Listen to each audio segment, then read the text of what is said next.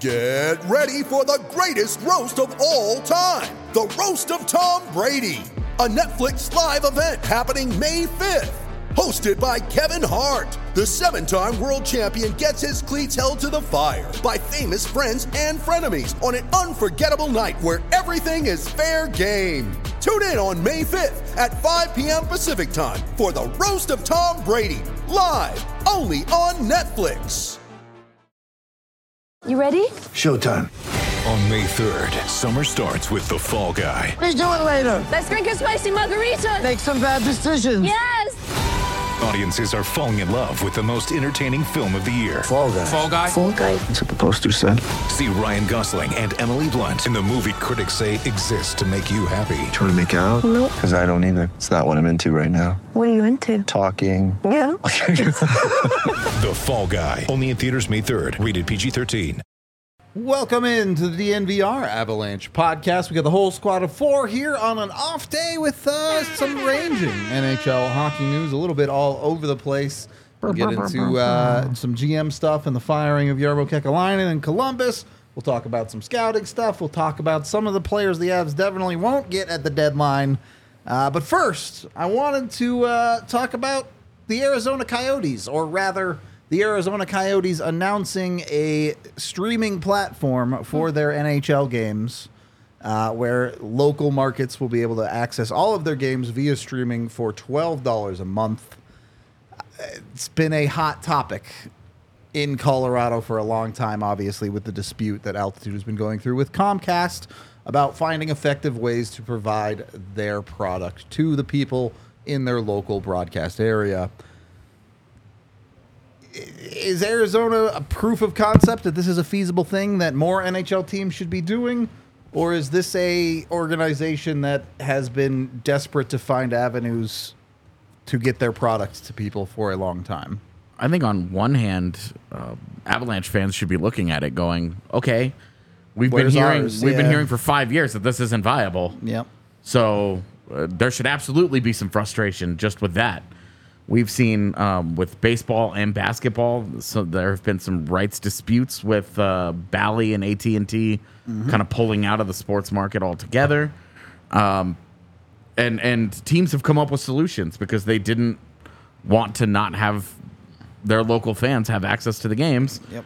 And it's been very frustrating to sit in Colorado and watch as those happened because out because KSE just seems totally apathetic to to the plight of Colorado sports fans.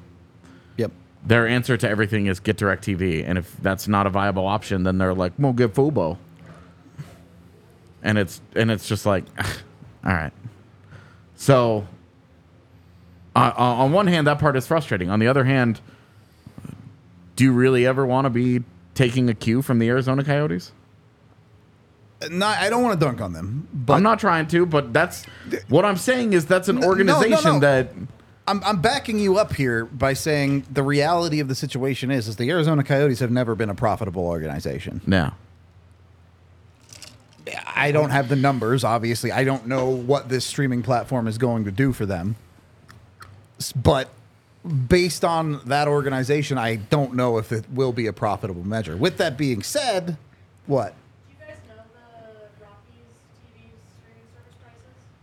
Uh, not off the top of my head. Yeah, no. it was it was yeah, it was a hundred bucks for the for Rocky to see Rockies games. So that's not that.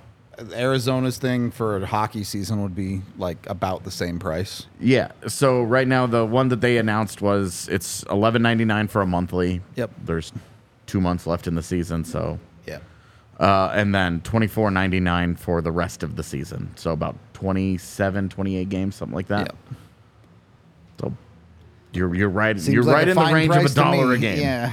for the rest of the year.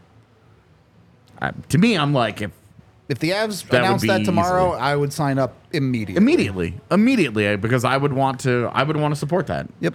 We wouldn't personally need it, but I would absolutely want to support that and give them give them money to say, "Hey, this is this is what we've wanted the entire time." Yep.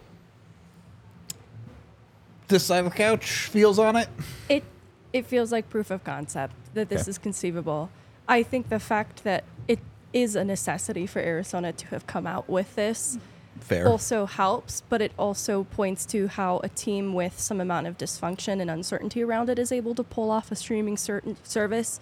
So I don't see the excuse then for a team like the Avalanche with a passionate base well established behind it not to have something like that available to them. I think it's a disservice to the growth of the game, you know, just beyond the Colorado fan base. It's a team that's in a competitive window right now that has stars that could probably be marketed to even more people and it's a shame that even their home fans don't have really easy access to watch their team. How's it been working since the start of the season? The, the ignorance is, t- is talking right now. Have they been on Fox Sports Arizona? Is that This I'm not going to know the answer to. I don't know how I they. don't I don't know. know how Did they switch it fans like us in or- Arizona have been watching Arizona games. like I Nasher honestly and don't those know. guys? Like I, yeah, I'm not sure I'm to not be sure. honest with you. Okay, stupid. I stop that question there. What is it different than for, for for them than let's say LA this year? As we know, they again they got out of Fox Sports, right? So the whatever they're called. That Yeah, I mean so Arizona was with Foxy and those Bally. guys. Yeah, so all the regional sports networks are out, but LA this this year they've been doing the streaming service. So is it something like that or Yeah, there's a and Vegas? Vegas has been doing the streaming service. Yeah, So is it kind of the same thing? Is that again? I'm not a TV guru, like you know. Yeah, I mean, given that the Arizona one was announced today, I don't know all of the details. That's what I'm saying. Like announced today, but is it the same mm, as The only Vegas major and- things that I know are all non-national games are readily available in their broadcast region, so it's not blacked out. Ever. So it's like Vegas and LA, what they're doing this year, sure. right? Because they went to Nick Nickson, the radio guy for the last like 50 years, but now he's it's dual, like it's radio and this app, and Jim Fox is Yeah. there with, you know, their 11s and you know, and and I think Vegas, we saw them in the rookie camp. Remember Mm-hmm. in Vegas and. Obviously, the, the, the folks at AT and T Sportsnet were doing the Vegas Golden Knights, you know, here out of Colorado the last Yeah, yeah. six years. But so they're out, and then it's a streaming service now. Like that's, I just don't even know what it's called. But I, I was just wondering if it was the same thing as I what was announced by. I'm sure it's similar mechanically, be, but I don't know if it's like the exact same thing. then again, I'm clueless, so I'm just being honest. Wondering. For me, I think it's it's Megan's point that is the most frustrating with this one. In again, I'm not trying to dunk on Arizona, but over the last handful of years, they've been one of the worst teams in the NHL. Yeah. and they've figured out how to deliver this pro- product to their fan base. Whereas the Avs and Nuggets, because they're both under Kroenke, have both won championships in the last two years, and their fan base is sitting out in the cold that don't have a direct to consumer streaming service available. Mm-hmm. Because even even if you were to get Fubo, both the NBA and the NHL have games on TNT. Fubo doesn't carry TNT. Yep.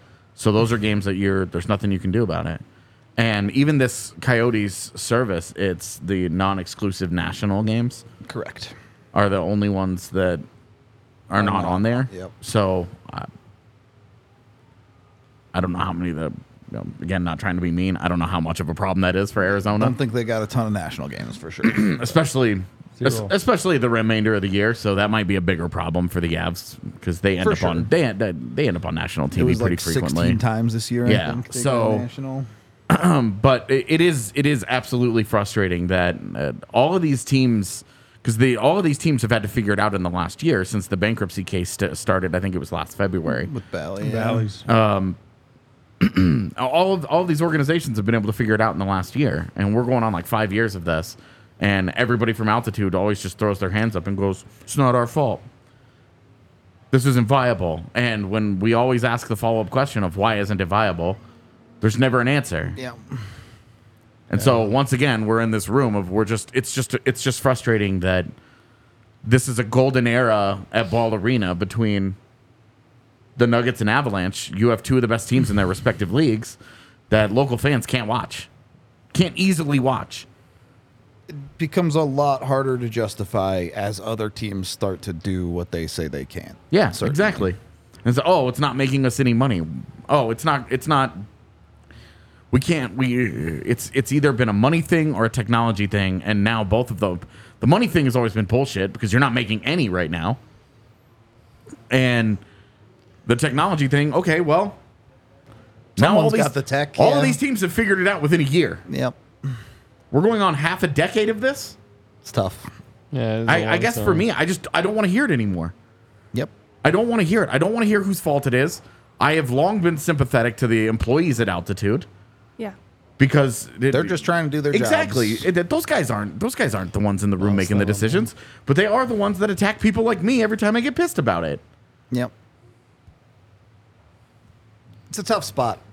You just wish the uh, the Avs organization or Kroenke's organization, whatever you want to call it, would figure it out, and there would be better access to the sports that we all love. And the work they put into it. Yeah, of course. Into their broadcast. They're I doing know- all these broadcasts, whether people are able to watch them or not. So Right. Well, and, and we know that uh, you're talking about the work that the people put into it. We know that they've hemorrhaged talent. Yep. Because they've they're not. slowly bled staff over the last couple of years because they're not on Comcast. And look, Comcast is obviously a, the big bad guy here. Yep. But the refusal to consider any alternative solutions from uh, from KSE has become, in my opinion, it's just unacceptable. I don't want to hear it. Agreed. It's cost pe- it's cost people jobs. It's cost people opportunities. How many people do we know behind the scenes who have left altitude A lot. because uh, because it just what it's not it's not a viable thing because they see that they're bleeding money. They're cutting. They're they're cutting and they're cutting and they're cutting behind the scenes. We complain about their broadcast almost every single game, Yep. and they're undermanned at this point. Just the It's, reality. it's not Yeah. even it's not even the people's fault who are involved. The the people who are at fault don't give a shit because they're at the very top of this.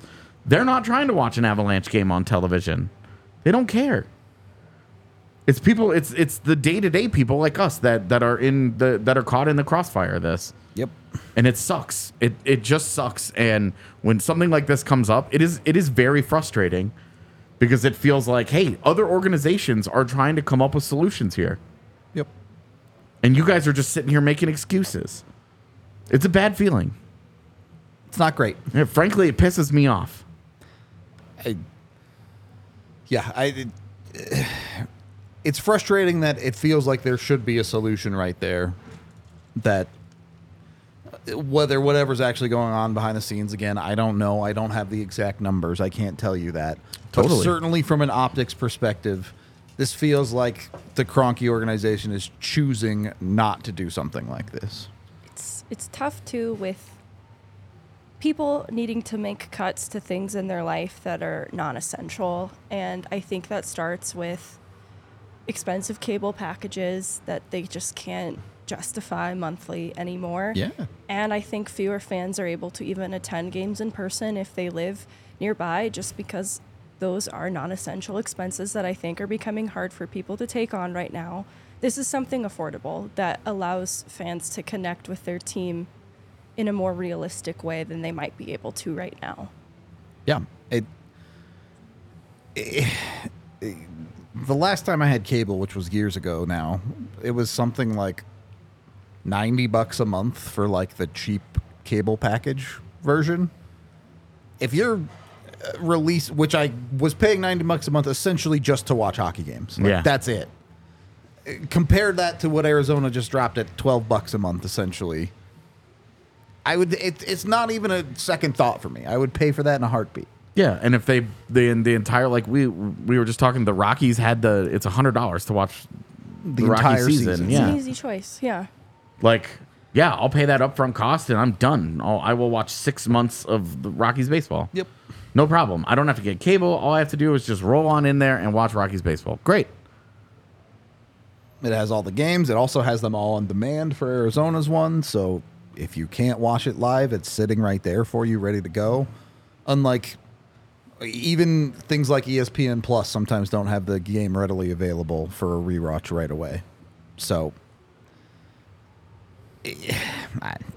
without getting too much further into this, because I will always ultimately spiral into national blackouts or stu- or local blackouts are stupid and they just need to get rid of them.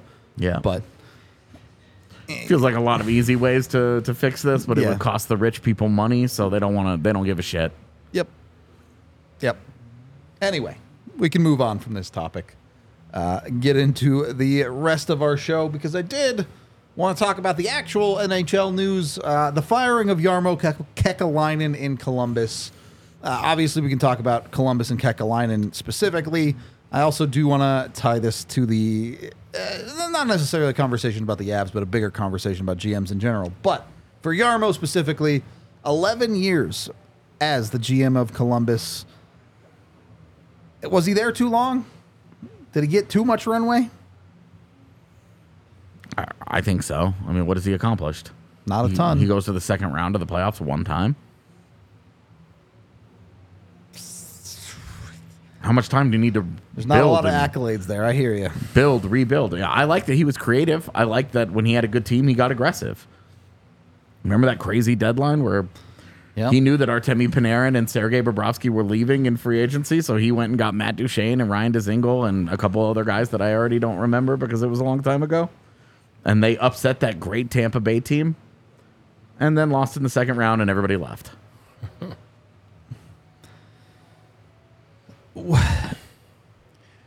Uh, I'll jump in. Go, I mean, go for it.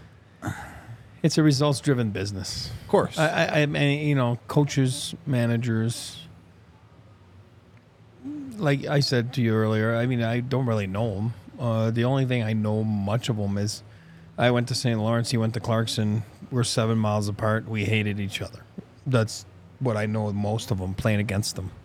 He's a bit older than me, but uh, as a freshman, I want to say he was a senior uh, or a junior. Um, nice man. Uh, you know, did some great things in St. Louis before going to. Uh, and there's always a connection, right? You know, John Davidson was in St. Louis. That was the connection with him. Goes to Columbus, brings him to Columbus. If you're asking a yes or no answer on on a results driven business, I would say the answer is really no. Like AJ said, I mean, 10 and a half years. At some point, you got to have more results. Um, I don't know. It wasn't from a lack of trying. Like you just cited that example of really going in there and essentially wasting like three first round picks, whatever it was. Left it all out on the table. Didn't work out. I got no problem with that. I don't mind when you swing for it. You know what I mean? Yeah. Like it's all it's all good. I think I, got- think that level of Yeah. aggression is Yeah. good for the game. You I- I want a GM that wants to go for it every once in a while. That's great. And you know what? One out of 32 are going to be successful. You know what I mean? So it's third, the, the ratio is not good.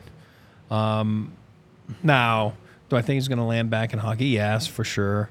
Um, good hockey person. Here's what I'll say, and, and that's by not really knowing. That's just from an outsider's perspective. Is a lot of times people uh, they get to the top seat. There's 32 in the world in that top seat, right? There's 32 GMs in the in the world. In the, in the NHL, I'm talking about, right? They're tough seats. They're tough jobs. Some guys sometimes are better off not being in that seat. You know, um, if you look at his tenure, maybe a lot of times a lot of ingredients and maybe he didn't have a recipe you know and i think if you don't have a recipe and you're in that chair it's tough. And i think that's where the results are for him. You don't like to see anyone getting fired and and let go and and all that stuff so you wish him the best of luck but eh, what a disaster this has been this whole you know lately and especially the season with the hiring of mike babcock and i mean it just kind of went downwards from there you know what i mean like everything was just cost jobs, right? And unfortunately, cost jobs. And sometimes you make those decisions, and you know they were the wrong ones, and uh, you end up paying the piper. So I think that's where Columbus is at now. And it sounds like they're going to look on the outside, you know, for JD. Yesterday's answer was, "Where are you going to find that new guy?" He goes outside that building.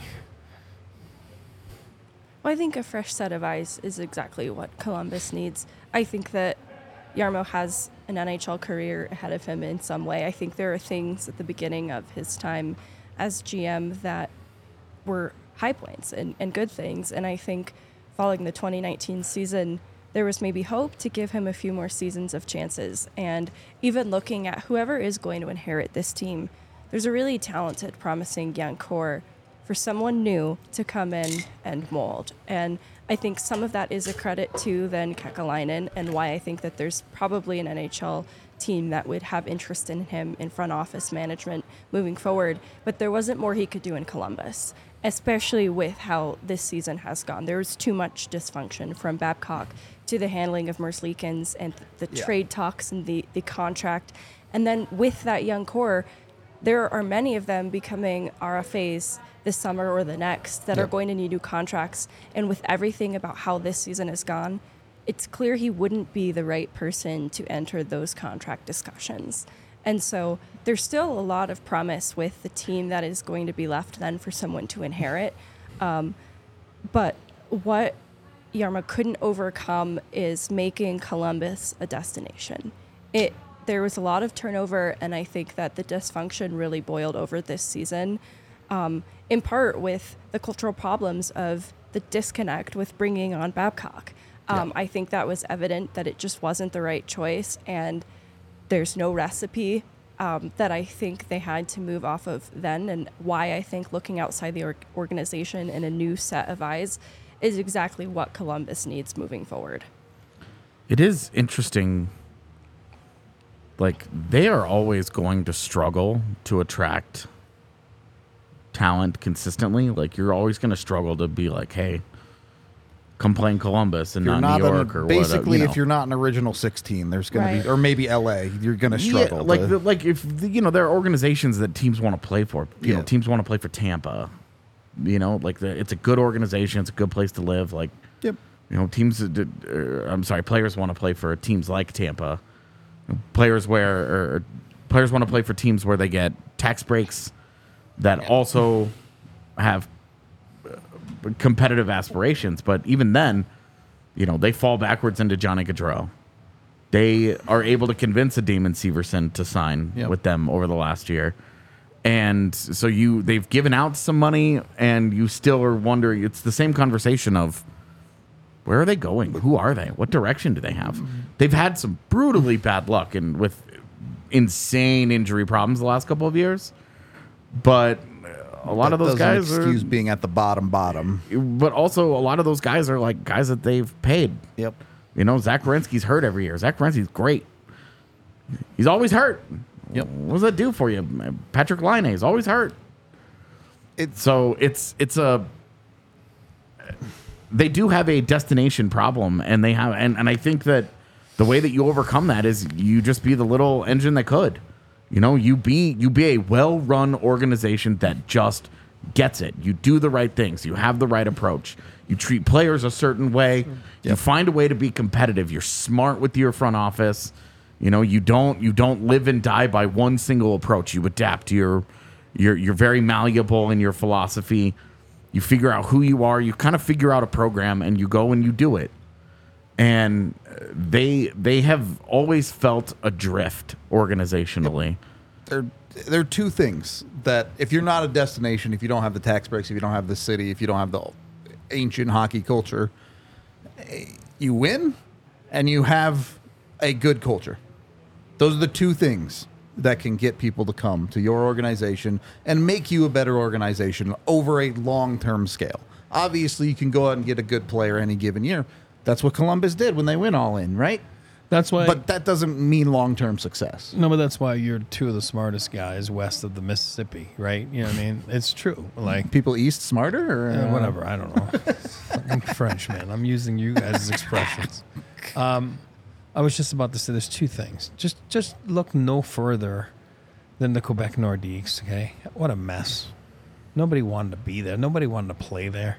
Nobody wanted to be on that team. There was trade demands every day coming in every day. We want to get the hell out of here. Remember Jeff Carter? Mm-hmm. Oh, here you go. I mean, I'm just saying, it's everywhere.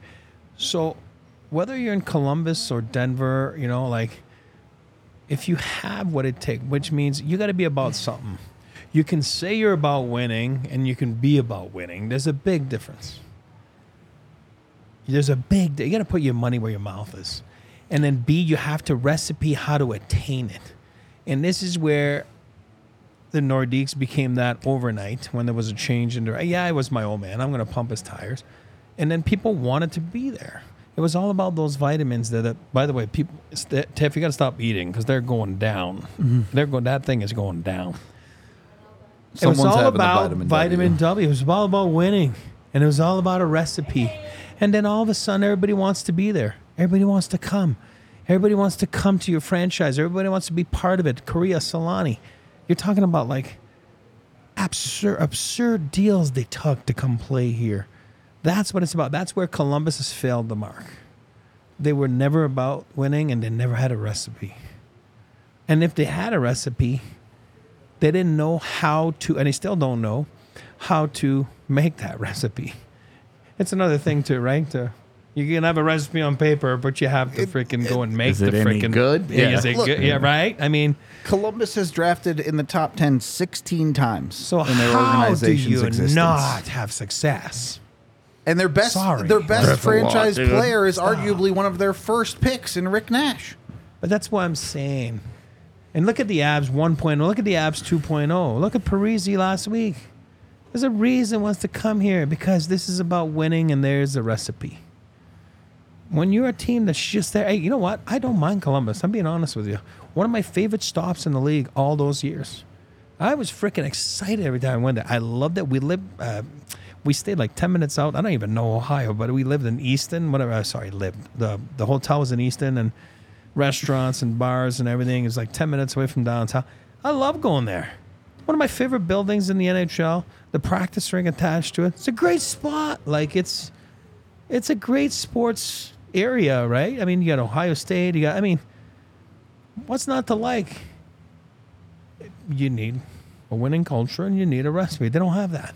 That's why they've been like I can attest to Eric's like of Columbus because when this news broke, he texted me and said, "Should we just go run Columbus as the GM?" And I said, "Do we have to live there?" And he It's a said, great spot. "I like Columbus." It's a great spot. It is. I'm being honest. Like there just hasn't been. They've never been about winning, and they've never had the recipe to do it. The wife gave me a hard no on living in Ohio, so I almost moved there instead of Colorado Springs. Ooh, so I almost actually became a Blue Jackets person. could be instead working of with an Aaron Avalanche Portsline person. right now. It's yeah. a great spot. I'm being honest. Well, I, and I never went, so I have no opinion. And there's uh freaking Tim Hortons right by there too, you know, which is rare in the states. in terms of whoever they hire next, it's got to be at least a kind of desirable job. We're going to talk about this in, it is. in just a second. Okay, So hit is. it. Before we jump into that, make sure you're getting with Natures of Colorado. If you live in northern Colorado, anywhere up there, Natures of Colorado is your spot for amazing grade of cannabis and a vast different number of products ranging all over the place. You can get great deals, including $99 ounces every single day. Uh, when you use code DNVR, you can get a full ounce of any shelf for $85 an ounce. Uh, you can also get exquisite extracts uh, for $15. Uh, make sure you use that DNVR code when you hit up one of their four locations. Uh, they are in Log Lane Village, Garden City, Sedgwick, and Milliken. So, again, anywhere northeastern Colorado, they're the Colorado dispensary for you.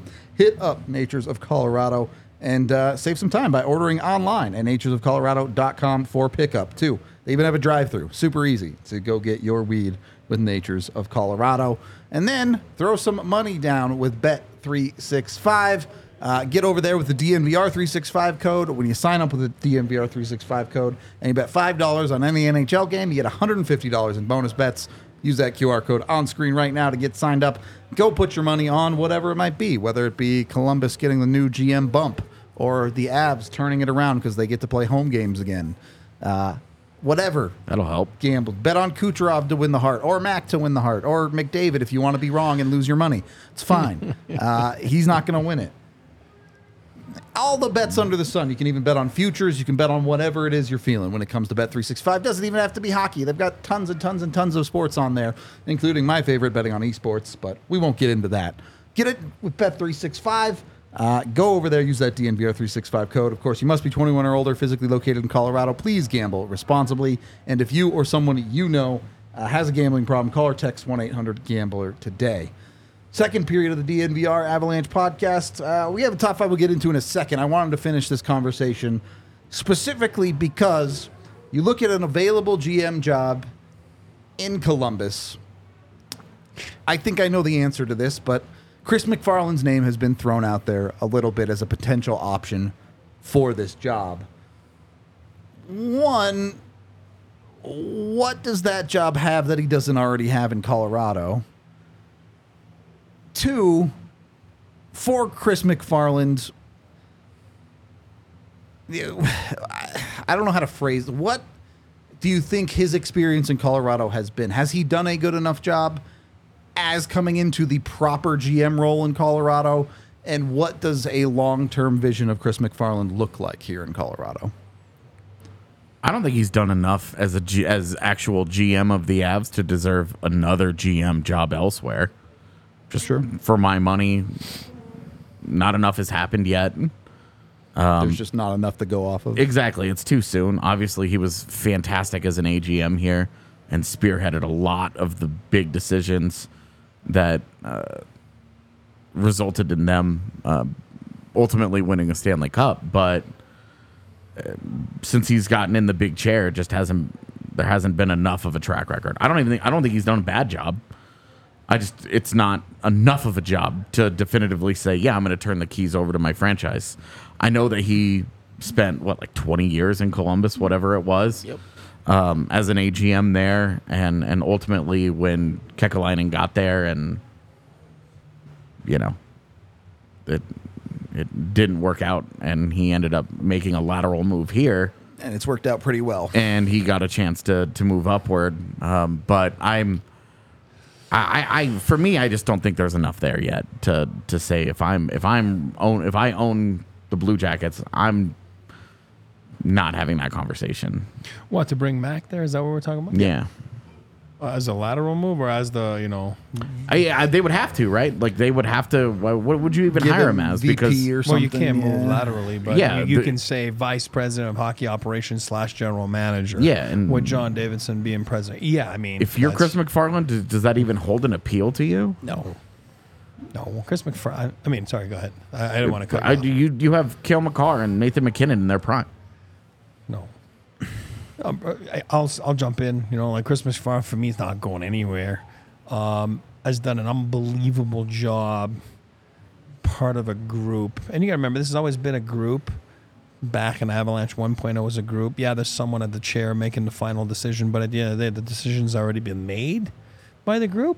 But you're the conductor of the, the phone calls and the you know all that kind of stuff. You, you report back to the group. Uh, so Chris has done. It's situational. Like obviously they win the cup and he's part of all those decisions. And then once you win a cup, then then there's different decisions you have to make, right, to kind of try to stay afloat, right? So they're different in trying to get there. Now you're there. You're trying to stay there.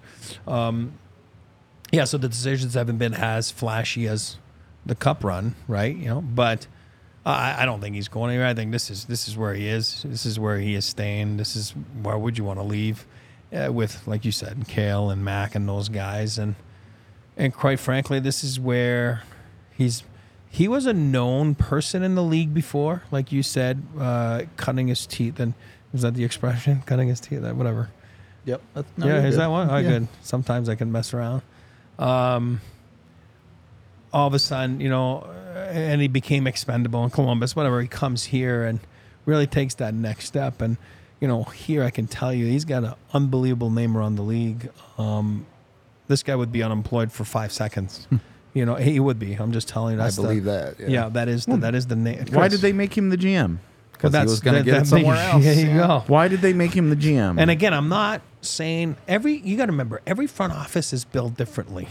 There's no such thing. It's not like a In and Out Burger where you know what I mean. It's a franchise, and this is how it works. And the bank is like this, and the the the the, the recipe's this, and you know the, everybody's different. So the Avs made accommodated the fact that was probably going to be gone, right? So he he interviewed for multiple GM jobs Yeah. elsewhere. Yep. And he was gonna get one of them, and the Avs Eventually were like, gonna happen, "Mm, yeah." "We're not interested he in has that." made No. the right move, and that's what I'm saying. And and then ultimately, it's really not changing anything. It's not because he's got that title that the way they work works differently. Joe might be a little less, you know, involved on the phones, but at the end of the day, they're part of a big group. They have a great pro staff. They have a great amateur staff, and I want to touch on the Yeah. organization of it a little bit. I want to get Megan's thoughts on MacFarland first, though. Yeah, no, I, I think it it would be appealing to Columbus, but not to Chris MacFarland. No. I don't think he would consider it. And I think, as far as my evaluation of his job so far, I think people undervalue how much he had a hand in things before he was general manager in I name. agree with this. As EGM, I really do credit him for Lehkonen and Manson. Mm, yep. And I think that Evan Rodrigues, as late in the offseason as he was, was a really big get for the Avs. The season wasn't what the Avs had hoped for last year, but he was such a great fit for the team. And I think it shows in the contract that Florida offered him what he was able to do to make his stock rise here in Colorado. I even look at Tatar, even though the stylistic fit wasn't there, as a really smart move. Wood and Colton, I know it's maybe a bit premature, but in seeing their fit here, I think it's an excellent acquisition. None of these are incredibly big or splashy, but even the affordability of Jonathan Drouin, it just made so much sense not to take a chance on that guy. And if you asked other people, they probably felt he didn't necessarily belong in the league before the start of this season. And due to unfortunate circumstances, can play alongside Nathan MacKinnon and look really comfortable there. Yep. I think that's a win, and that's more than just Chris MacFarland. It's a group, yeah. I think those things are moves, decisions that he can add to his resume. Obviously, Ryan Johansen has not worked out. But with Nashville hanging on to half of that contract, it was still not a stupid gamble to take. You hope he can unhandcuff himself to it, though. There are some things this deadline that will really determine how I feel about him, but there's nothing he's done through this point that I haven't really viewed as a positive or a neutral. Like Lars Eller, okay. I really don't think that hurt the Avs, but it didn't help them in the way that I think he would have helped. So through this point, I'm happy with Chris MacFarland. There are some things though that are going to really hinder on what he decides to do this deadline. It's a group and it's a big room. That group's been together. And now Garth Joy had gone to New York last year. There's been a little bit of a change there. Uh, but it's the same group. It's the same group that went and took a chance on Val Nichushkin. It's the same Yeah. group that it's those guys worked well as a group. Forget about titles and and this is where you have to forget about the corporate world for a second. You know, everybody does their job there and everybody's done the same thing and I don't believe anything's changed the last couple years. It hasn't changed. The only thing that's changed is the circumstances of the types of deals you have to make and you can make. Uh, their group's been the same. They they they, they work the same way. Um, and and I do have faith in them. Uh, but if you want, I'm going to give you the I'm going to give you the three names that I think will take over in Columbus. And if I'm wrong, Go for it. if I'm wrong, then I got to do like 20 push-ups live on the air, which I don't want to do. Uh, what are the names? Okay, here's my names. Forget about reading around. This is just common sense of how this game works all the time, right? And he said no stern, no no stones left unturned, right? You know. I'm gonna go with a young one, up and comer, French guy, former Avalanche, Mathieu Darche. Okay. He's my top guy. Yeah, that Darchie's a good guy. He's awesome. He's eager, wants to learn, has wanted to learn the last few years. Uh, has a good name around the league. Has been around winning.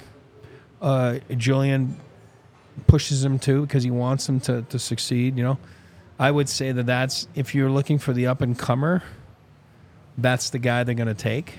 B, if you're looking for a rethread, and I hate saying that the word rethread because it's not a rethread, but the connection somewhere with John Davidson is Jeff Gorton. He's in Montreal right now. Why would he leave Montreal to go there? Well, again, you tweak the title, and then it's not a lateral move, and he comes over there and takes over as both, uh, right? And then there's a connection there, and they had success on Broadway, him and JD. So there's two. And then three, if you're going with the one that's never really worked in the NHL, but has a relationship with Rick Nash, which Nash is now there, right? Part of mm-hmm. it's Mark Hunter.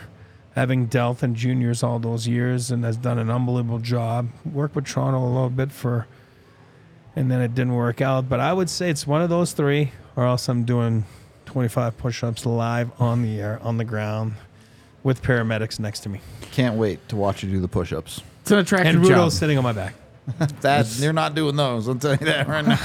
It, sh- it should be an attractive job. They've got Adam Fantilli and David Jiricek to Yep. build around. Uh, They've got some good veteran guys that they've already signed. Uh, it's not it's not like taking over Chicago where yeah you have Connor Bedard but you have nothing else right now.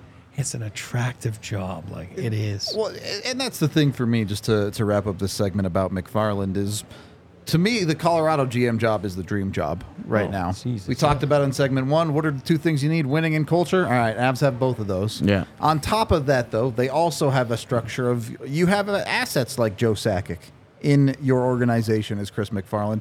You have a pro scouting staff that has done an excellent job over his tenure in Colorado. Easily Ryan Johansen by far their biggest miss For sure. in the pro scouting staff in the last like five or six years. on uh, on a whole, they've been very, very Yeah. good. Uh, and and maybe most importantly, as much as we dunked on Kroenkes in the first period of this podcast, the Kroenkes have always been fantastic NHL owners. They don't meddle at all. They let their GMs do their job, do what they have to do, and they've always been willing to spend to the cap. So you're not you don't have those internal battles like you hear about in Toronto where the ownership wants this, that, or the other thing. It's just, hey, we hired you to be the GM. Go do what you think is going to win. It goes back to the recipe. Too many cooks in the kitchen, then all of a sudden your recipe's a disaster. Yep. And Exactly that's what you're saying. So, that, and for me, makes them fantastic owners for a hockey franchise. All right. On that note, we are brought to you by the folks over at American Financing. You can uh, go get with American Financing today. Uh, they save an, on average their customers over $850 a month. That's uh, $10,000 over the course of a year. So it's a big chunk, chunk of change. They do it by eliminating a bunch of high interest credit card debt for you. Right now, you can get rates in the fives. So it's a pretty good deal. Rates haven't been this low in a while when it comes to this type of thing. So give a call to American Financing today. Get in on with them. Their sales associates are all salary based, so they aren't trying to do anything weird or, or get you in on something. They just want to save you the most money possible. So get with them. Make sure you're getting in with American Financing at 303 695 7000. Uh, They may even be able to delay your next two mortgage payments to save you even more money. So give them a call. Let them know DNVR sent you over to 303 695 7000 or visit them at AmericanFinancing.net slash DNVR. NMLS 182334, NMLSConsumerAccess.org. Uh, we're also brought to you by Fubo TV. Unfortunately, the Kroenkes have not set up a streaming service to get your access to the Colorado Avalanche. Fubo TV is the best option that you have. You can go over to FuboTV.com slash DNVR today. You sign up with that QR code on screen too. You'll get 15% off your first month of Fubo Pro. And you'll get all of your Avs games, all of your Nuggets games, except, of course, the national ones on TNT.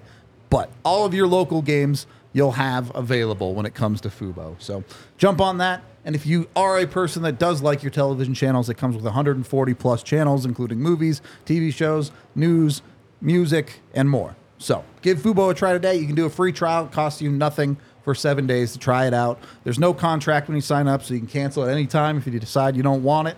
Uh, get with them. FuboTV.com slash DNVR today third period of the DNVR Avalanche podcast, and we do have a Bet 365 top five to get to.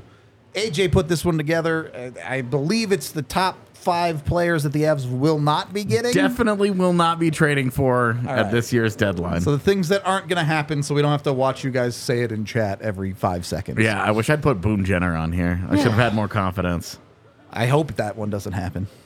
Not that Boone's bad. I just think, I think they're gonna- better options. We're gonna talk some about Boone Jenner. Sure. At Great some name. point. I don't know about today, but at some point. It'll come up, no Boom. doubt. All right. Avs fans are obsessed with the guy, and I, I don't don't- get it. I don't dude. get it I just man. don't get it. Uh, I don't actually remember this list. So Jacob Markstrom is at five. Great. Okay. It's definitely not going to happen. It's just a money thing as much as anything for Colorado on that one, I imagine. You're not trading for a starter when you've got Georgiev around. He's got another year. If this were to continue with Georgiev into next season, You start having conversations. you could start having that conversation. Yeah. So Jacob Markstrom, I think, is the easy uh, no. You know, Eric brought this up after the game last night, but it's not so different from Georgiev in that last year, Markstrom's year, 892, under the duress of that Calgary season, the, the Daryl Sutter years, Kadri didn't seem to agree with the coaching quite so much. Huberdeau was not what they wanted him to be. And he kind of, like we've talked about with Georgiev this year, he couldn't overcome the circumstances in front of him and like separate his game from what was happening in front of him. And so to me, then, I don't think inheriting a team that has a little bit of some things they're working through is a gamble I'd want to take. I, I don't think it's so different from Georgiev, especially given what we saw in him last year. It's great that Markstrom is playing incredible this year, but I just don't know that I think it would be as different as people hope it would be. I agree. It, we talk a lot about eh, any goaltender can get hot or go cold at any given time. It's eh, particularly for someone like Markstrom, who the price is probably going to be quite high for. How much better are you really making your team by going out and getting that guy? Yeah, 'cause your price for your starting goaltender doubles. Yep.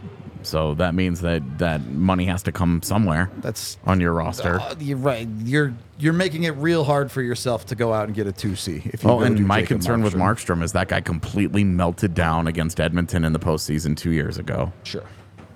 How He much does. how much confidence do you have that the second things started going wrong against him, he fell apart?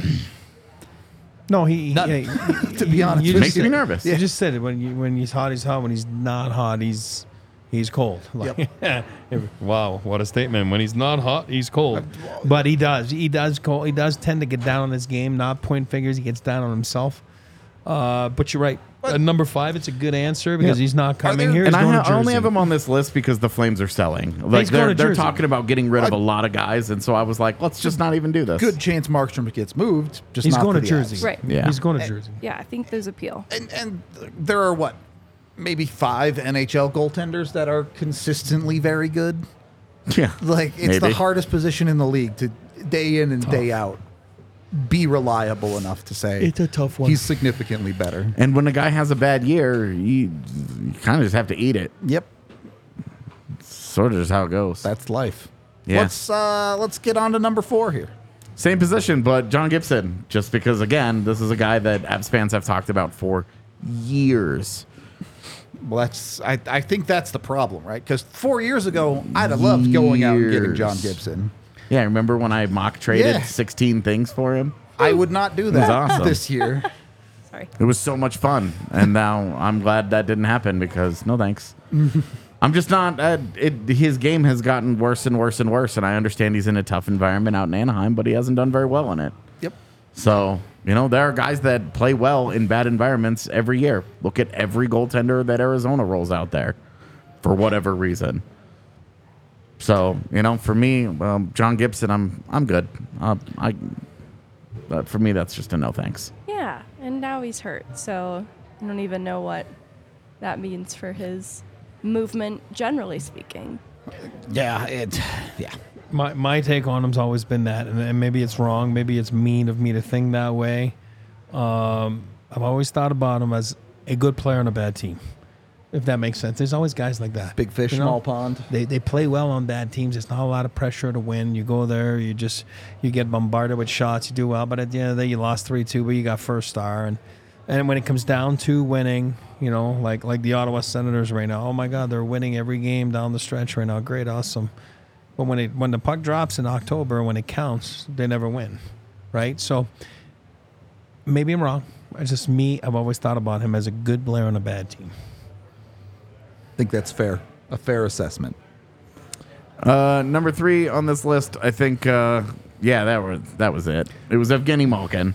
Yeah. Just because Pittsburgh, uh, are they any good? Are they not good? And Avs fans are like vultures around the. Stop. They want to pick apart the Yes, this this era of of the Penguins carcass, they are definitely trying to swoop in and, and pick at a little bit.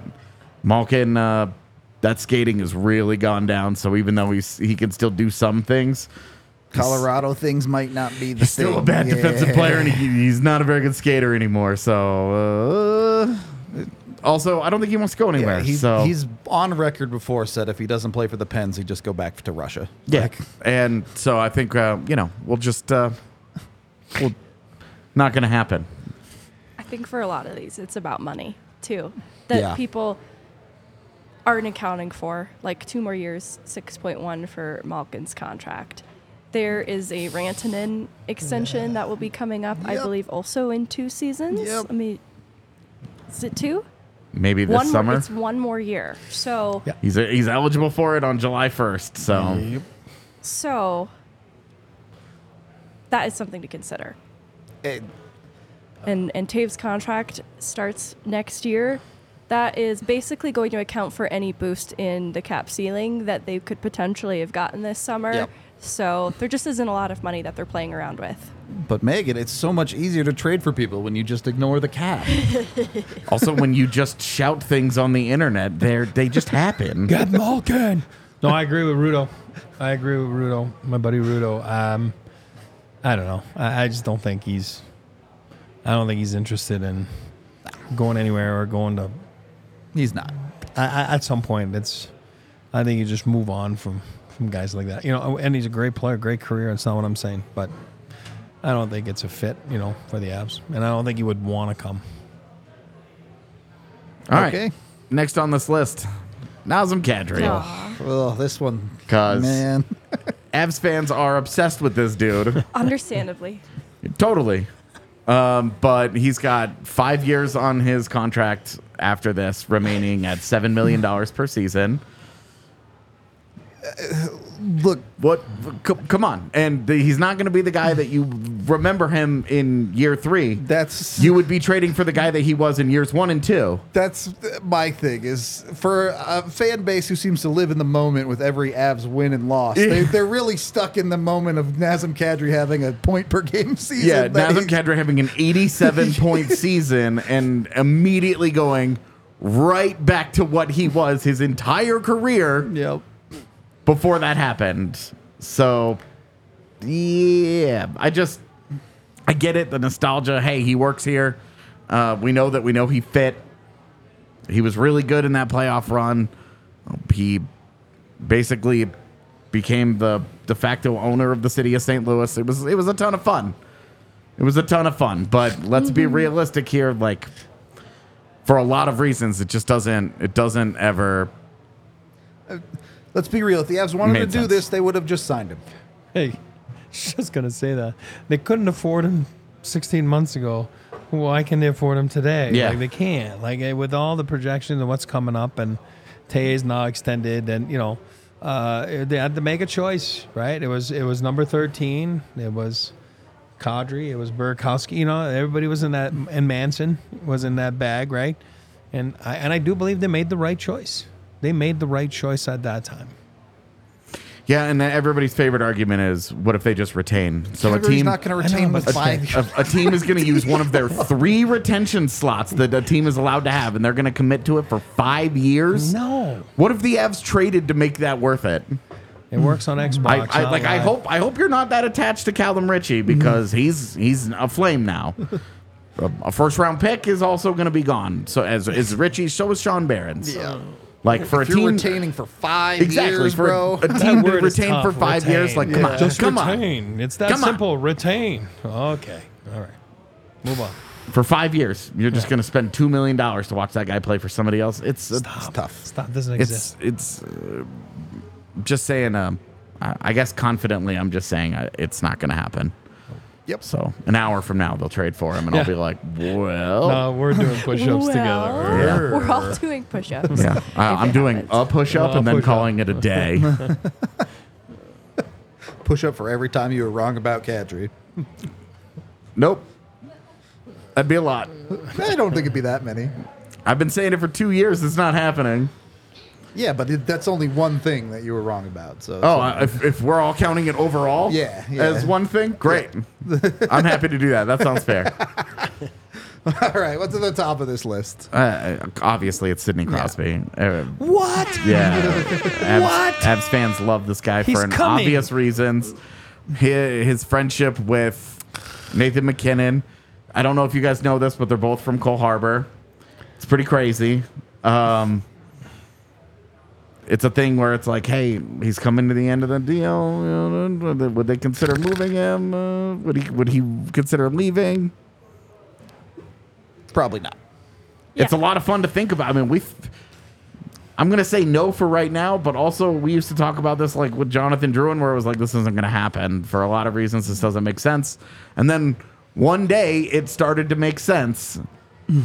So you know maybe this summer if they miss the postseason and they don't like how things are going, uh, but for right now, in season, I'm confidently gonna say Sidney Crosby's not finishing this year in Colorado. Agree.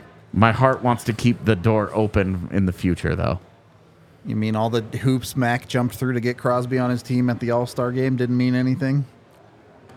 I mean, they the are deal. like legit homies. So Yep. Maybe MacKinnon's role in front office management moves is something we haven't considered enough. Parise, Drouin, Cogliano. There's a GM lot of dog. bodies. remember that time they MacKinnon's drafted wake. Justin Barron because Nathan MacKinnon practiced with him one time? And then he became a vital piece in Lehkonen, who is now his His um, only friend. Support Finn, yeah. Okay, that's. I guess feels he has, pointed, he has Drouin now, so he has two friends now. He has two friends that he literally brought to the team for him. Is Mac There are- actually a big brain GM? No, Is that- exactly. Like, I don't think we're. And then he brokered a deal at the All Star game that honestly only favored him. I don't know why he was agreed to it, but Because it's the All Star game. because it's an Crosby's never going to be an Av. He's always going to be a Penguin. Oh, but Wayne Gretzky got traded. All I right, get fun that. police. No, I'm just being honest. Sidney Crosby, man, is my idol. I love him. He's going to be a Penguin the, his entire career. He's going to work for the front office after. Unbelievable, like unbelievable. Boo this Penguin. man. Not being honest. Oh, You're the one who put him at the top of the list. For this year. Yeah, never, ever. He's never going to be here. Um, not a chance. So uh, Does it's he very stay simple. a Pittsburgh Penguin? Yes, he's for a life? Pittsburgh Penguin for life. What do you life. think his next contract looks uh, like? I, I don't know what it's gonna be, but he's not going anywhere. And, It'll oh, Gretzky eight- got traded. I it's know gonna Gretzky be was seven. This is what year twenty for Crosby next year. Gretzky at the time was year ten when he got traded for an absolute ransom and some cash and and some players, and he goes and goes to LA, and then it's the same thing. And I was actually his teammate. when We got traded to St. Louis. Uh, I was with him. It was a circus for a couple days. I was nuts, but this is this is different. You're going on 20 years. This is a legacy in Pittsburgh, and he's not that good friends with anyone. Like about that, he's staying a Penguin. His legacy's a Penguin. This is a this is a weird feeling. Normally I'm the hater on the pod. Someone else doing the Yeah, hating. Eric doing all the hating I'm over just- there. I'm, doing, I'm Oh not my hating. I'm saying Sidney Crosby. I'm okay. I'm going to put setups on the line now with the push-ups. He's going to be a Pittsburgh Penguin for life. That's Un- unfortunately, I agree with Eric on this one. that's. what do you mean? Unfortunately. Because Because Crosby him on the being an Avs Avs would be awesome. Oh my god! Oh my god! Oh, hold on a second. Are you kidding me? That'd be a. He's my. eh, Listen, he listen. I, I don't gush over a lot of players. Like this is the guy I've gushed over the last twenty years. They- eh, eh, I- if you're asking me, like, because I'm older than you guys, you mold a player, you go win a game. The Sidney Crosby's my guy. Of course, I'd like that. I'm saying the top five of the players the Avs are not going to get. I totally agree. He's that one because he'll never be here. But man, would I wish for him to be here? Yes. So if that's what I'm catching flack on because I can't read. That's fair. All right. But I love him. That was our bet three, six, What a five. hater. Never ordinary top five. Five guys the Avs definitely will not be getting at the trade deadline. Sorry, chat. You can be sad about it now. However, We're driven by the search for better. But when it comes to hiring, the best way to search for a candidate isn't to search at all. Don't search, match with Indeed.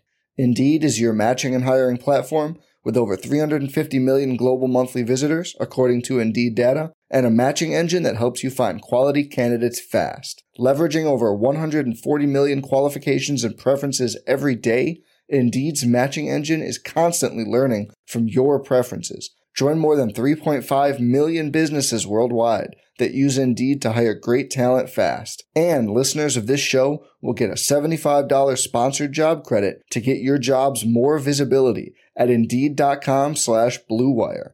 Just go to Indeed.com slash BlueWire right now and support our show by saying you heard about Indeed on this podcast. Indeed.com slash BlueWire. Terms and conditions apply. Need to hire? You need Indeed. When you need mealtime inspiration, it's worth shopping Kroger, where you'll find over 30,000 mouthwatering choices that excite your inner foodie. And no matter what tasty choice you make, you'll enjoy our everyday low prices, plus extra ways to save, like digital coupons worth over $600 each week. You can also save up to $1 off per gallon at the pump with fuel points. More savings and more inspiring flavors make shopping Kroger worth it every time. Kroger, fresh for everyone. Fuel restrictions apply. Do make sure you're getting your uh, roast my rosters ready. We are starting to approach. I've already seen a couple of submissions, and I'm like, guys, I'm not going to see these. Yep. Those are going to be on page 17 by the time Don't the deadline rolls Start around. Start thinking about them. Don't submit them. Yet. Absolutely. Start playing around on Cap Friendly. Just don't put any roast my roster submissions in yet. Yep.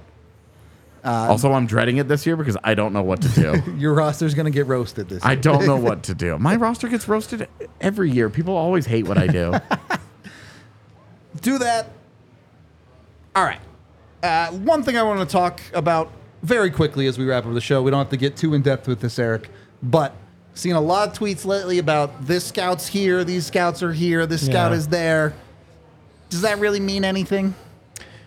Well, he- here's I'm going to tell you like how most teams do it. Okay, you get to training camp, and again, things have changed lately, but usually the whole organization's together in training camp, and then pros will get together. When I say pros, the pro staff, and then they'll work on their scheduling, and then they'll get directives on their scheduling. real quick. Yeah. When are those meetings? like training camp, right? First one. Okay. and then you'll have a meeting there about okay next two months of the season uh, let's say there's make it simple M- you have two pro scouts one in the east one in the west okay get on top of your teams a lot of times in those first couple months you're going to say want you to see you know the eastern conference uh, whatever let's say your western conference i don't know at least twice your teams you know what i mean and you'll catch them sometimes playing against one another obviously you know what i mean so it's like if you can get 15 viewings of your teams and then what it does and on top of it I'm uh, uh, the American League as well, right? The depth chart, you know what I mean? Not the junior guys, but you're talking about the guys in the American League. Then you have a really good idea of what you're looking at for that team. Now, internally, you have your meetings because what are we going to need? Like as as a team, we feel that we weren't able to accomplish in free agency uh, a, a second line center. Let's say the Avs wouldn't have got, you know what I mean? right Joe. Let's concentrate here early in the season, try to fix that hole. You know what I mean? So then that's what you're kind of looking at. Your own teams, meaning like the teams you're assigned to with their American League. And then usually at Christmas time, you'll have another meeting and then it, it shifts towards free agency, right? This summer coming up because everybody has RinkNet pretty much everything except Lou and, and Jersey. I mean, sorry, in New York, they have a different system, but pretty much everybody in the NHL is called RinkNet. And now you'll concentrate on free agency and guys are all color coded. You know you, you when you put the roster then it, it's the ufas are red Then you know what i mean? So the guys that are entry levels are green whatever it is.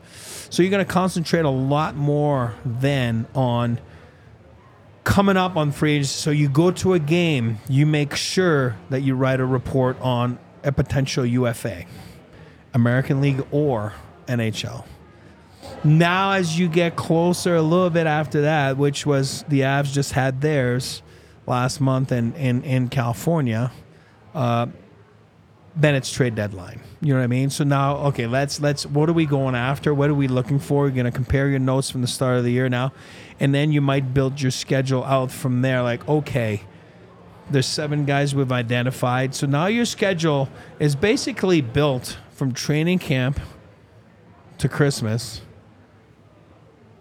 it's built. You buy your plane tickets. You buy. I mean, it's expensive to travel for teams and stuff like that. So, so when you read things like November thirteenth, oh, seven teams are here. Yeah, no shit. You know, they they they bought those tickets in freaking September. Like it's just it's all you know. It doesn't exist. Now, when you see towards the trade deadline, yeah, it doesn't take a rocket science to know that. My lord, like Elias Lindholm was going to get traded. So, I mean, if since Christmas you haven't been watching Calgary, then you're a bad franchise because you're not really doing your homework, right? So, so of course, when you're there, you're there because That's the directives you've had at your last meeting at Christmas to make sure you get everything you need to know on Elias Lindholm, and then obviously the 25 other guys you discussed. So, but things aren't going to change. They, do they change at the last minute? Yes. Hey, got a phone call today. There's a there's a you know whatever it is, and I would tell you that most times when that happens, just for all the reasons, guys don't even go in the press box. They'll go in the stands. They'll buy a ticket. They'll sit in the stands and. You, you don't, and again, a lot of organizations are different, or you want to be there. You want to make sure you're known to be there, and you'll put a name on the press box you know, to put a little bit of pressure because you know you're fighting with Vancouver or with Edmonton about a backup goalie. You'll put a name in there that you're at the game. You're actually not even there, but it makes people think that you're there and talk. And so, Can I Just- can I ask a follow up yeah, here? yeah. So when you guys those last second changes that you'll Yeah. make to a schedule to do a check on a guy to look at somebody, Yeah. how far down the road is the would the GM be in having talked to a team about that guy already? Or is it more due diligence or have there already been substantial conversations a lot in of acquiring times, a guy? yeah, it's a good question. A lot of times there's been a lot of talk about it, and then sometimes it's more like, and I'm going to give you an example. Okay, uh, we were making a deal with Colorado. This guy Jared Polin's part of the deal. They're calling him up. They're playing. It's called showcasing a guy. Happens all the time. Happens all the time. So then you're there. Okay, let's make sure you're there. I know you're supposed to go to Chicago tonight. Don't go there. Get in your car from St. Louis and go to Chicago. This Polin guy is going to be in the plane. We've seen him at the American League level. We have 13 reports on him from our mm-hmm. guys, but we've never seen him play at the NHL level. He's playing tonight. They're putting him in there. They have a few injuries. And they're calling him up. And then you're like, oh, that's so weird. Polin played and McDermott didn't play. You know what I mean? Like we're all like, ah. But at the end of the day, they're showcasing him. And then the guy goes. He's like, you know what? I liked him. And you know, then you're able to assess a little bit at the NHL level. That's not so much a guess. How can he be at the NHL level? I'm talking about an extra guy on the trade, right? You're talking about a second or third piece, right? Guys like that. So it does. And then sometimes they'd be like, hey, it's hot. We have to decide between, I don't know, use two good players, Gerard or Byron and then follow those team follow this team the next three games. So where are the Avs the next three games? Colorado, right? And Detroit. So they're like, okay, so they're gonna come to the game tomorrow, come to the game Tuesday against Vancouver, and then book a flight to Detroit. And a lot of times, like I said, those guys aren't even gonna go through the press box and they'll just buy a ticket, sit in the stands. And you're following these guys. And you might even show up at family sports because it is open to the public. No one knows you have a ball cap on. You're there. You're watching the guys' habits and practice. And I- I'm just saying, you don't know who's watching. You don't know who's watching. I, I say that to young guys all the time. So, So when you uh, say an organization has identified a handful of guys that Yeah. you do want to look at, um, you are following a team around for those couple of games. Other than just watching the games, what other homework are you doing to get information on that guy? Who else? what other conversations do you have? Absolutely. So, but to, to two parts of that. So that's the pro side. Then the amateur side, also part of the deal. Like they're telling you, you have prospect Joe Blow, prospect uh, Rudo, and prospect Megan. Pick one of those three. So now your amateur guys at that time, now they're following those guys across the CHL or college hockey, right? And then to answer your question, there, like I used to always bring binoculars in the press box, always. So I'm watching a guy. I'm gonna watch him. I'm gonna watch him when things go good. If I'm gonna watch him when things don't go good, you focus with your binoculars. What's his body language like? He's getting yelled at right now by the coach. Is he just basically, you know, the coach is behind him? Is he basically giving him the finger without giving him the finger? But you can see when you're looking at a guy dead on. You can see a guy's body language. You can see how teammates like him, don't like him. There's so much you can look at. You know what I mean? And and I think those are important traits of. And then you call people that have had them. You call assistant coaches that have had them. You call coaches that have had them in juniors. If I showed you, if I showed you RinkNet, like you wouldn't sleep. I mean, the three of you guys wouldn't sleep for weeks because you go there and then there's personal and things and you click on personal and then it's like, hey, talk to his Bantam coach. Always been that way, and it's unreal the shit that's out there on guys. And then you got to figure out like, is this real or not real? You know what I mean? And then you go from there. So to get ahead of this Sunday. Yeah. I know that there is a lot of limited availability in the press box because there's a lot of scouts expected. Is this something that was scheduled in advance to have that many in attendance? Does it strike you as odd at all that it's Colorado, Arizona, kind of a weird time after noonish game? Well, I mean, you think that Arizona's got guys they're going to sell. So remember at Christmas they made they had that meeting. Is Arizona really going to stay afloat in the race, or are they going to fall off? And if they're going to fall off, there's Zucker, there's uh, what's his name, yeah, whoever, yeah. whatever, Kerfoot. We talked about. I mean, you know, there's guys like that that they Sure. could sell.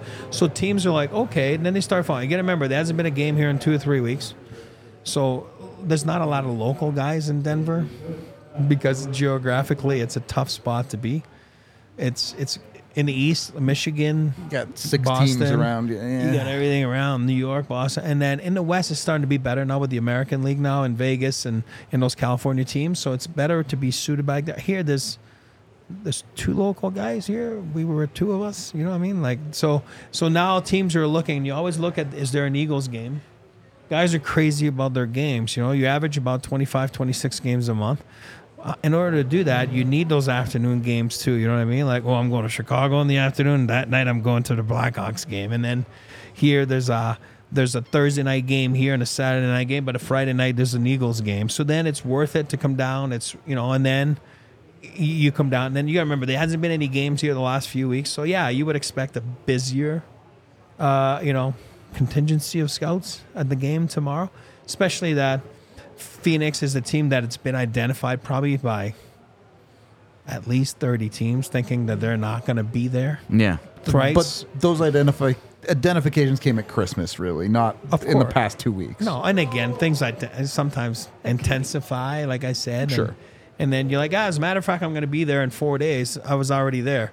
Oh yeah, perfect. You're there. You don't need to go there tonight. Yeah. You know what I mean? It, it does, does it happen? Yes, it does. Have I been redirected? Yes, it does. It happens. You know, but it's not like you know. and again, a lot of times, like like Chris MacFarland the other day was like, "Oh my God, he's in Anaheim." I know they had their freaking pro meetings and amateur meetings in California. Like, it was all planned that he was going to go to the Anaheim game that night, whether Adam Henrique had been traded or not. It's not Like, the last second scramble. It, some people make it seem like. I mean, we had our meetings in Boston one year with Calgary, and we were there like a week in advance, and we went to two Ranger games, and there was like five of us there. So it's not like Rangers and Calgary are making a deal. No, it's, we're just two blocks away. Like we're just gonna go to the hockey game, and we're too cheap to buy tickets, so you're gonna go in the press box because it's free when you work for a league. Around the Giroux deadline, when people were thinking about him coming to Colorado, Yep. Danny Briere was at Ball Arena. Is that something to ever read into, or does the GM travel with teams pretty regularly? Every team's different. Every team's different. I, my old man never went to see a freaking other player. Everybody's different. You know, that doesn't mean it, it's, it doesn't mean it's right or wrong.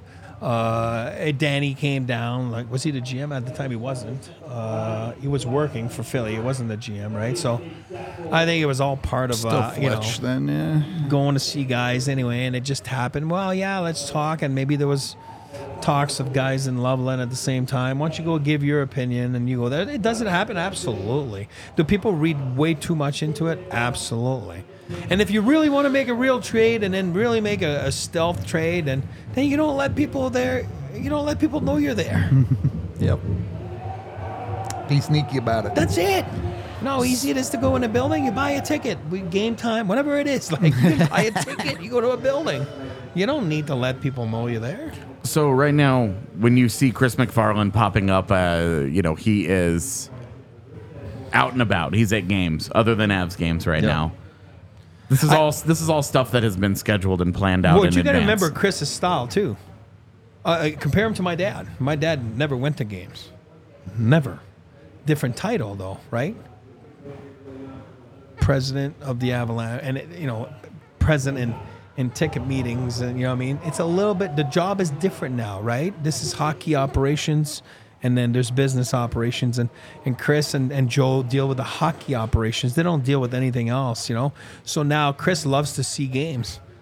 Chris, He's always been a Chris- grinder. Chris is a grinder. Uh, I've got to, that's how I've gotten to know him. I knew him on the circuit. You know, I mean, Chris is a grinder. Chris likes to see games. And there's there's some people that are like, I, I don't want to go watch games. That's not my thing. But I can tell you that if Chris tonight is, uh, you know, I'm, I'm hoping he's at home. You know, what I mean, after that road trip. Yeah. But, you know what I mean. Then if not, I'm going to talk to him and say, man, we got to have a talk. But uh, and let's say he's at a game next week. Uh, you know, Habs playing Detroit Thursday. You know, let's say they fly Wednesday, and he's nuts, man. He loves to see games. He might go Wednesday to Columbus if I don't know the schedule of the NHL right now, but he might go Wednesday to Columbus, and guess what he'll do about it? He'll write a game report about it on RinkNet. A lot of guys they go to games they don't write reports. Chris does. Chris is a hard worker.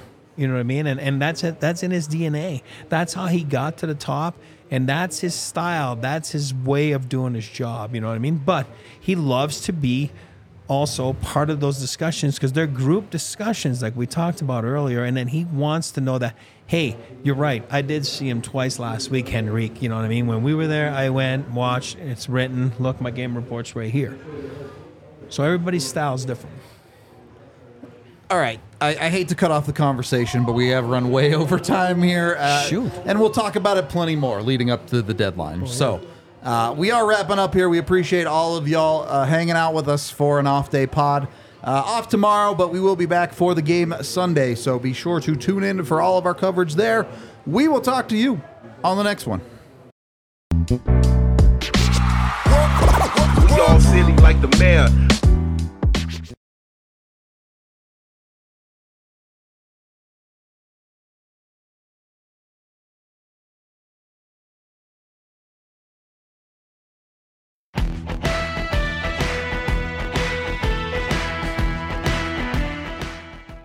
Know, if you haven't checked out What Chaos yet, you oughta, because we've had all your favorite players on the show. I'm talking Seth Jones, Lena Solmar, Connor Bedard, whoever it may be. We're live every day on YouTube at noon Eastern, but also available on all podcast platforms, including the one you're listening to right now. We got guests, and yeah, we're also doing a bit of chit chat, goofing around, laughing at what makes us laugh in hockey. So, regardless of how deep you are into your hockey fandom, come listen to What Chaos. We'll talk about your favorite team, we'll talk about your least favorite team, and everybody in between. And we're having a ton of fun doing it every single day, Monday through Thursday. It's What Chaos, presented by All City Network.